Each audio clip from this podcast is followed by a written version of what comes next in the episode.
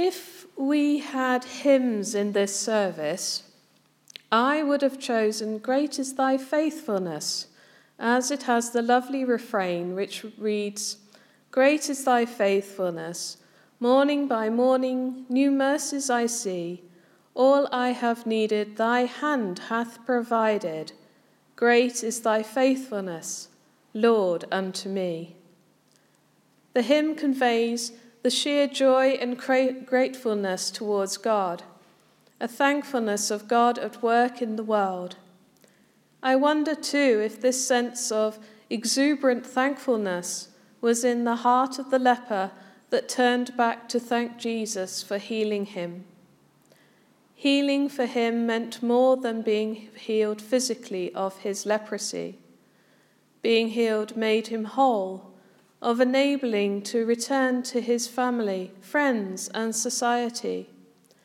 Being healed meant he could return to the synagogue to worship God. The Gospel of Luke shows once again Jesus' attitude to the outsider, to those who have been somehow rejected and separated from society and from living a full life. Now, this healed man is given the gift of a full life, and he is so grateful, he pauses, stops for a moment, and turns back to Jesus. Luke doesn't say that the other were less healed, but rather wants to highlight this man's humility and gratitude. The way Jesus responds to this man's thankfulness pushes further how faith and gratitude go hand in hand. Jesus tells the man to rise up and go. Such words would have been recognized by the early Christians as having to do with resurrection. For indeed, the man was, for all intents and purposes, dead. His leprosy meant he had no life, no interaction with others and no sense of belonging to anything. Now he has been healed and given a new lease of life. Jesus says his faith has healed him. Did the man know when he woke up that day that he had such a faith? Well, when the moment came, he believed that God was working through Jesus and trusted God would heal him.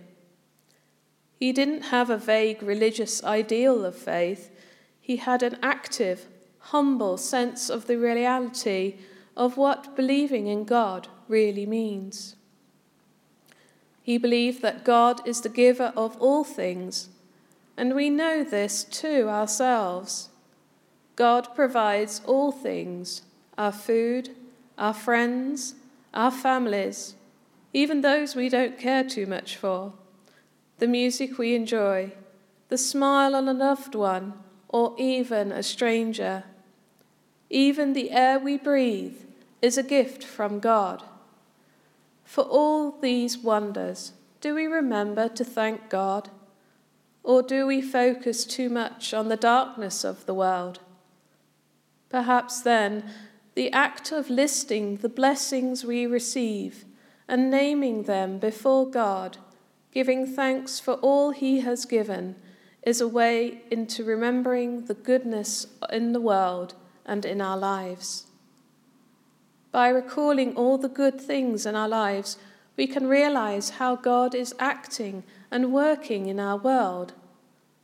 Our faith can be revitalized, deepened, and strengthened as we continue onward in the rhythm of faith and gratitude being a Christian is all about being caught up in this rhythm of faith and gratitude, of trusting God is at work in our lives, even when we can't see it. So when you go home, I invite you to have a go at listing your blessings and thanking God for each one of them. Then, perhaps in a week or a month's time, make another list are the lists the same, or have they changed? Either way, you will see how God has blessed you and continues to bless you, each and every day. Amen.